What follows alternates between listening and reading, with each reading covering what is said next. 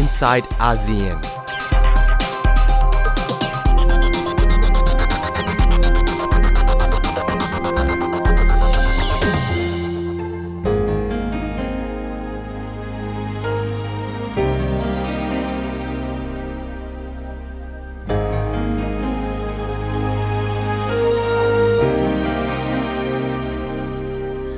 When I think back on these times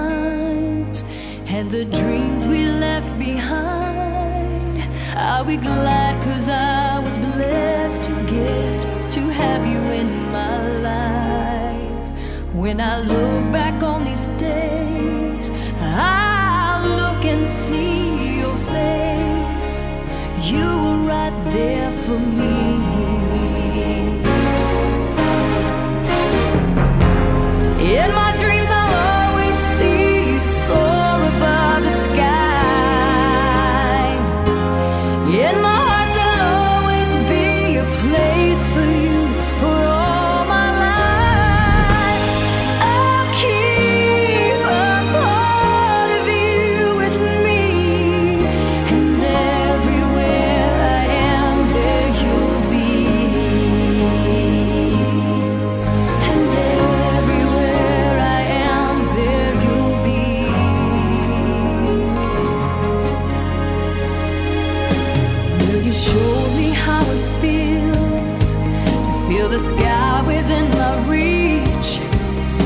And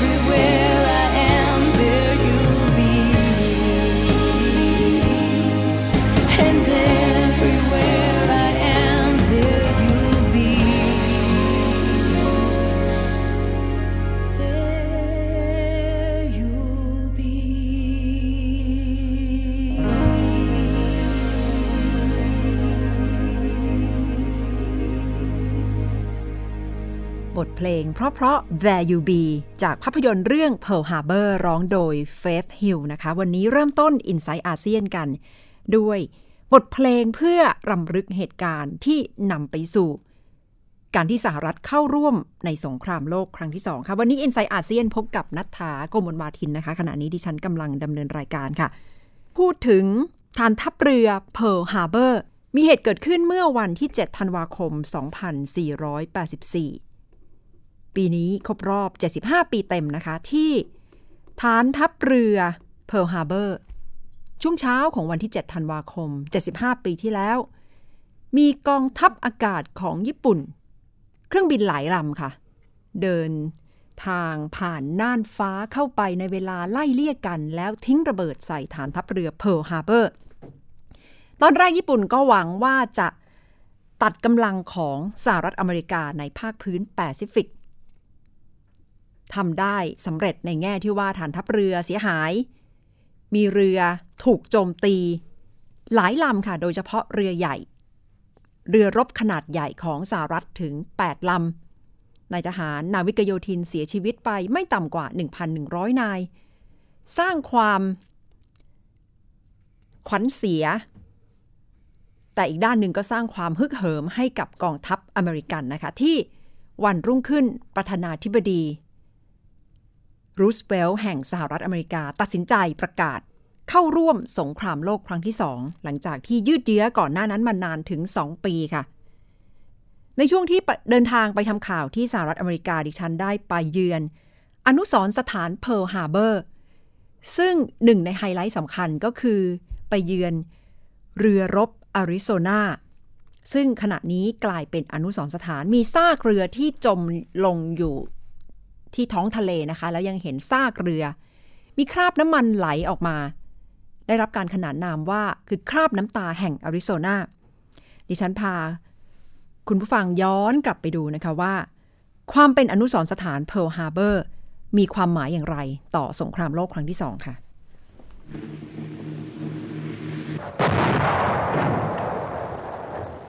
7 ธันวาคม พุทธศักราช 2484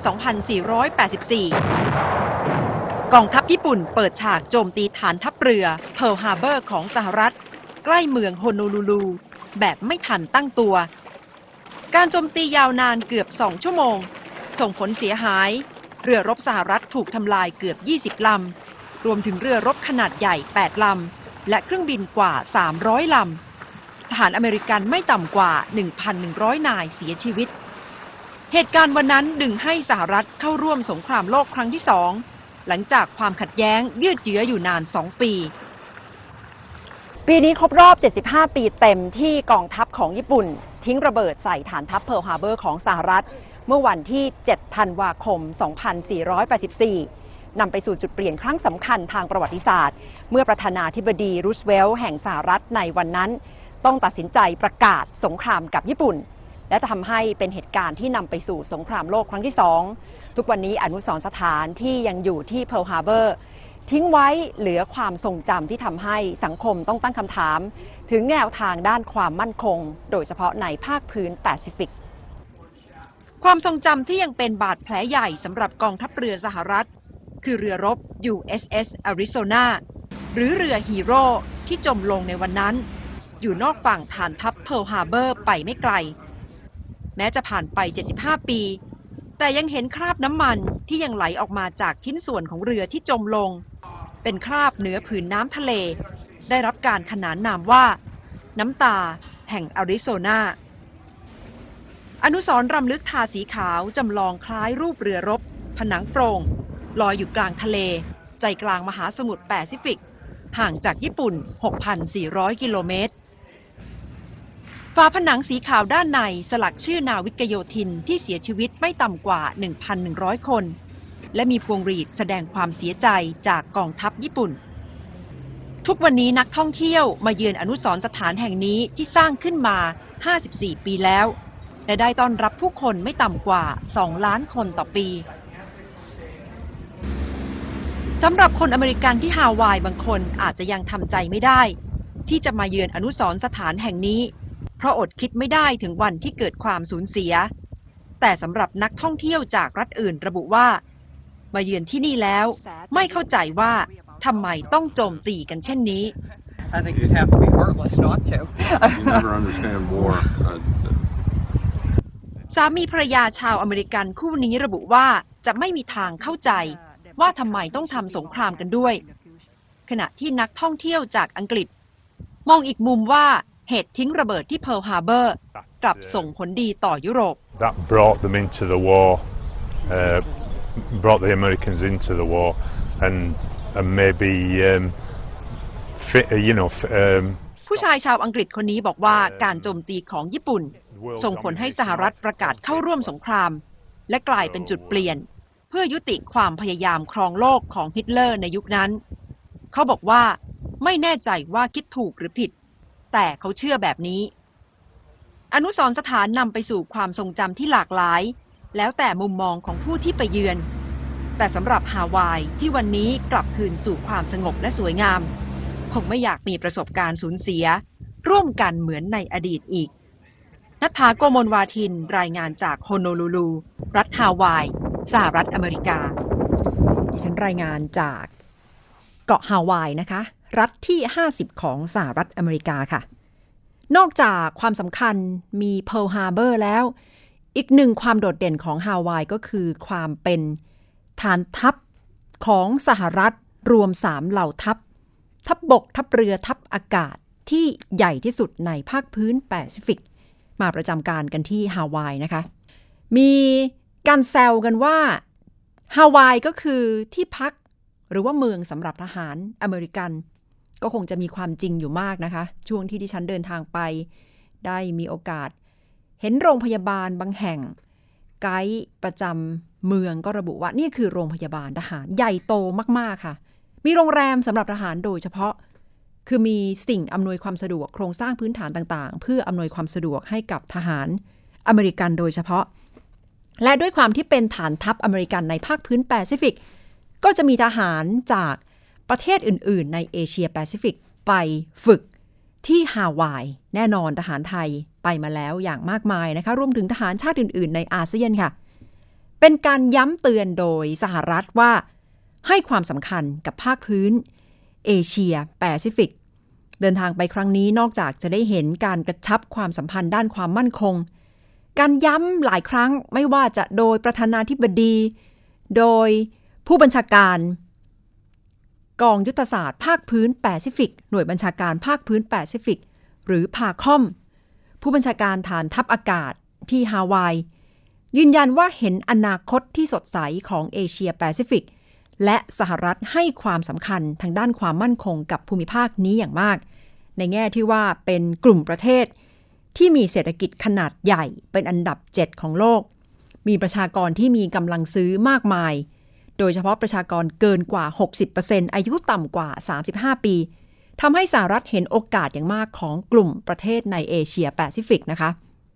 ทำให้ด้านหนึ่งก็ได้รับรู้ว่าสหรัฐให้ความสำคัญกับเอเชียแปซิฟิก แต่อีกด้านหนึ่งก็เป็นที่รับรู้ว่าสหรัฐต้องการที่จะคงบทบาทในเอเชียแปซิฟิก โดยเฉพาะบทบาทด้านความมั่นคง เพื่อที่จะคานอำนาจกับประเทศจีน สหรัฐไม่ได้เอ่ยชื่อประเทศจีนตรงๆ แต่ว่านโยบายที่ว่า pivot to Asia หรือว่า rebalance to Asia ปรับสมดุลใหม่สู่เอเชีย ก็หมายถึงว่าต้องการที่จะคง พันธมิตร คงบทบาทไว้ในระดับภูมิภาคค่ะ แล้วอาเซียนมีความสำคัญอย่างไรสำหรับสหรัฐในเชิงเศรษฐกิจ ช่วงหน้าดิฉันจะกลับมาคุยต่อนะคะ กับ i n s i ซ e ์อาเซียนช่วงนี้พักกันก่อนค่ะ inside ASEAN.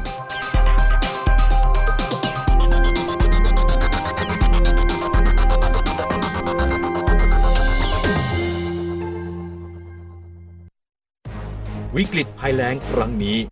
นับได้ว่า รุนแรงที่สุดในรอบ 20 ปี และกำลังส่งผลกระทบต่อประชาชนทั่วประเทศ ถึงเวลาแล้วที่ทุกภาคส่วนต้องร่วมมือกันที่คลายปัญหาฝ่าวิกฤตภัยแล้ง ด้วยการแบ่งน้ำใช้ ปันน้ำใจ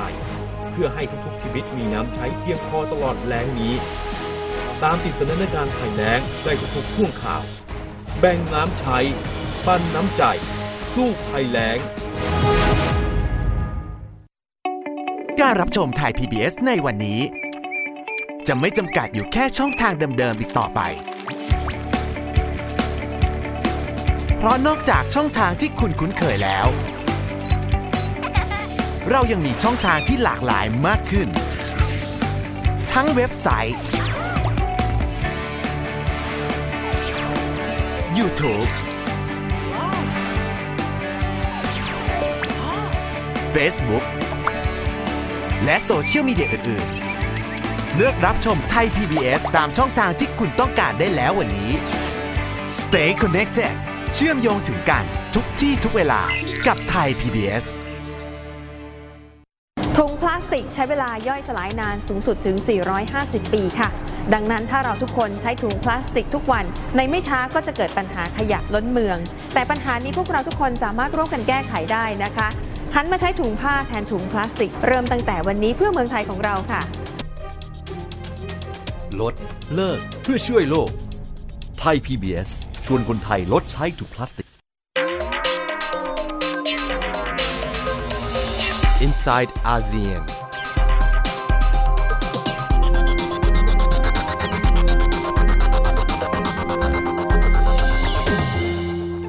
คุณผู้ฟังกำลังอยู่กับ i n s i ซต์อาเซียนดิฉันนัฐาโกมลวาทินดำเนินรายการค่ะ เมื่อเบรกที่แล้วได้เกริ่นไปนะคะว่า สหรัฐย้ำนักย้ำหนาถึงความสำคัญของอาเซียนสำหรับนโยบายด้านความมั่นคง เศรษฐกิจของสหรัฐค่ะ แล้วที่ว่าสำคัญสำคัญอย่างไร ดิฉันได้สมุดหนังสือเล่มเล็ก ๆ มานะคะ ที่รวบรวมสถิติเกี่ยวกับความสัมพันธ์อาเซียนสหรัฐ ซึ่งเป็นหนังสือที่แจกในงาน เพื่อทำให้นักลงทุนอเมริกันเข้าใจความเป็นอาเซียน จะนำมาเล่าให้คุณผู้ชมฟัง ให้คุณผู้ฟังฟังนะคะว่ามีอะไรบ้างค่ะเขาอธิบายว่าอาเซียนเป็นกลุ่มประเทศที่มีสมาชิก 10 ประเทศ มีขนาดเศรษฐกิจรวมกัน 2.4 ล้านล้านดอลลาร์สหรัฐ มีประชากรรวมกัน 626 ล้านคน และกลุ่มนี้แหละที่เรียกว่า เป็นประชาคมเศรษฐกิจอาเซียน ซึ่งรวมตัวกันอย่างเป็นทางการเมื่อปี 2558 หรือปี 2015 และเขาย้ำว่าอาเซียนเป็นหนึ่งในตลาดที่ใหญ่ที่สุดในโลก และระบุว่า 10 ประเทศอาเซียนมีอะไร ดิฉันจะย้ำอีกทีนะคะสำหรับคุณผู้ฟังบางท่านที่อาจจะไม่ค่อยแน่ใจว่า 10 ประเทศอาเซียนคืออะไร บรูไน กัมพูชา อินโดนีเซีย ลาว มาเลเซีย เมียนมา ฟิลิปปินส์ สิงคโปร์ ไทย และเวียดนาม เหล่านี้คือ 10 ประเทศอาเซียน ที่ได้รวมตัวกันแล้วอย่างเป็นทางการ เพื่อส่งเสริมความร่วมมือในเชิงการเมือง ความมั่นคง ประชาคมเศรษฐกิจ ประชาคมสังคมและวัฒนธรรมลำดับที่ 2 เลยนะคะ แผ่นพับเล็กๆ เล่มนี้ระบุว่า อาเซียน เป็นฐานของการขนส่งสินค้าทางเรือ ที่สำคัญมาก อยู่ใกล้ๆกับศูนย์กลางของพื้นที่ที่มีการเจริญเติบโตมากที่สุด ทุกวันนี้การทำการค้าระดับโลกมีมูลค่า 5.3 ล้านล้านดอลลาร์สหรัฐ และเกินครึ่งของมูลค่าการค้าโลก จะต้องอาศัยการเดินเรือ การขนส่งทางเรือ ที่จะต้องผ่านน่านน้ำในอาเซียน พูดแบบนี้ก็เริ่มต่อจิ๊กซอเห็นนะคะว่าสหรัฐที่ต้องการจะคงบทบาทสำคัญในเอเชียแปซิฟิก โดยเฉพาะ เรื่องทะเลจีนใต้เป็นเรื่องที่สหรัฐย้ำนักย้ำหนาว่า อยากที่จะให้แก้ปัญหา โดยพูดคุยกันและจีนจะต้องไม่มีบทบาทแข็งกร้าวมากเกินไป และเป็นที่รับรู้ว่าสหรัฐ พยายามที่จะส่งสัญญาณให้การสนับสนุนทั้งเวียดนาม และฟิลิปปินส์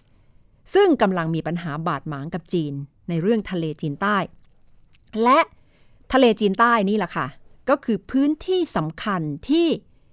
จะต้องเป็นเส้นทางการเดินเรือที่หนานแน่นที่สุดในโลก ใน การให้ความสำคัญข้อนี้สหรัฐไม่ได้เอ่ยชื่อประเทศจีนหรือทะเลจีนใต้ แต่ถ้าตีความหมายระหว่างบรรทัดให้ดีก็หมายถึง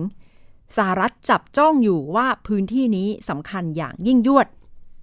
และมีความสำคัญกับการค้าระดับโลก ถัดมาค่ะเรื่องของ สภาพเศรษฐกิจอาเซียน อาเซียนมีขนาดเศรษฐกิจใหญ่เป็นอันดับที่ 3 ของเอเชีย อันดับ 7 ของโลก และเติบโตรวดเร็วที่สุดในเอเชีย รองจากประเทศจีน ความสำคัญสำหรับสหรัฐและอาเซียน ก็คือ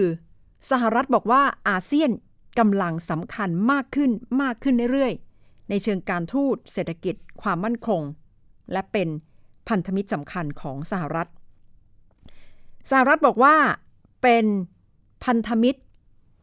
ในการเจรจากันมาไม่ต่ำกว่า 36 ปี ทั้งสหรัฐและอาเซียน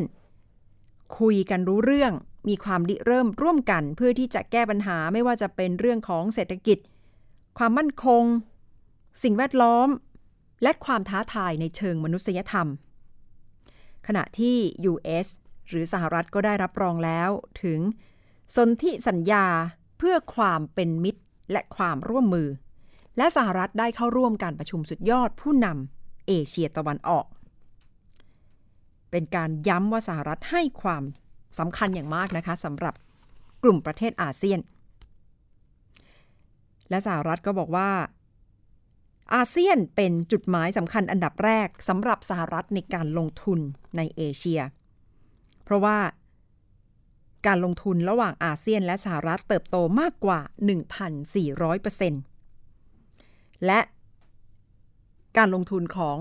นักลงทุนสหรัฐในอาเซียน เพิ่มมากถึง 169%ในปี 2001 ตั้งแต่ 2001 เป็นต้นมานะคะ ก็คือ 15 ปีมาแล้วเติบโตถึง 169%และขณะนี้สหรัฐกำลังเห็นลู่ทางที่จะเพิ่มปริมาณการค้าในเชิงเศรษฐกิจดิจิทัลมากมาย บริษัทเศรษฐกิจใหญ่ ๆ ทางด้านเทคโนโลยีก็กำลัง หมายมอง หมายปอง ตลาดใน จีนตลาดในเอเชียตะวันออกเฉียงใต้ ซึ่งก็คงจะเป็นแนวรบใหม่นะคะสำหรับสหรัฐที่ต้องการจะบุกตลาดจีนให้ได้ มีความพยายามของ Facebook ที่จะเข้าไปลงทุนในจีนมากขึ้น ขณะนี้จีนยังปิด Facebook อยู่นะคะ ถ้าใครจะใช้ Facebook ในจีนก็ต้องมีวิธีพิเศษ เพื่อที่จะให้เข้าไปใช้ Facebook ได้นะคะ คร่าวๆนะคะสำหรับความสำคัญที่สหรัฐย้ำว่า ให้กับประเทศอาเซียนสำหรับประเทศอาเซียนเอง มีคำยืนยันออกมาว่าการเลือกประธานาธิบดีของประเทศเมียนมา จะเลื่อนขึ้นมาเป็นวันที่ 10 มีนาคมค่ะ ขณะนี้เต็มไปด้วยกระแสคาดการณ์ว่าจะเป็นใคร แล้วจะส่งผลอย่างไรต่อองซานซูจี กระแสที่ออกมาไม่ค่อยเป็นบวกเท่าไหร่สำหรับองซานซูจีนะคะ เพราะแสดงว่าการพูดคุยกันก็อาจจะไม่ได้ผลดี มากนักในการชะลอรัฐธรรมนูญร่างฉบับปัจจุบัน หรือว่าถึงขั้นแก้ไขซึ่งก็คงจะไม่เกิดขึ้นแล้ว และทางกองทัพก็อาจจะเร่งรีบดำเนินการเพื่อที่จะให้ประธานาธิบดีคนใหม่ได้ขึ้นทำงานค่ะ ก็คงจะต้องดูกันนะคะว่า แล้วประธานาธิบดีคนใหม่ของเมียนมาจะเป็นใคร จะเป็นคนตามที่องซานซูจีเคยได้ลั่นวาจาไว้ในการถแถลงก่อนเลือกตั้งหรือไม่ว่า เป็นใครก็ตาม คนที่คุมบังเหียนตัวจริงก็จะเป็นตัวองซานซูจีเอง ซึ่งเรื่องนี้เป็นโจทย์ใหญ่อย่างมากค่ะสำหรับเมียนมาในช่วงเปลี่ยนผ่านนี้นะคะ ทั้งหมดคือ i n s i ซต์อาเซียนสำหรับวันนี้ค่ะ คุณผู้ฟังคะเราจะลากันไปด้วยบทเพลงจากประเทศเมียนมานะคะ เพื่อต้อนรับเข้าสู่สัปดาห์หน้า ซึ่งจะได้รู้กันแล้วว่า ใครจะเป็นประธานาธิบดีคนใหม่สำหรับวันนี้ดิฉันนัฐาโกมลวาทิน สวัสดีค่ะ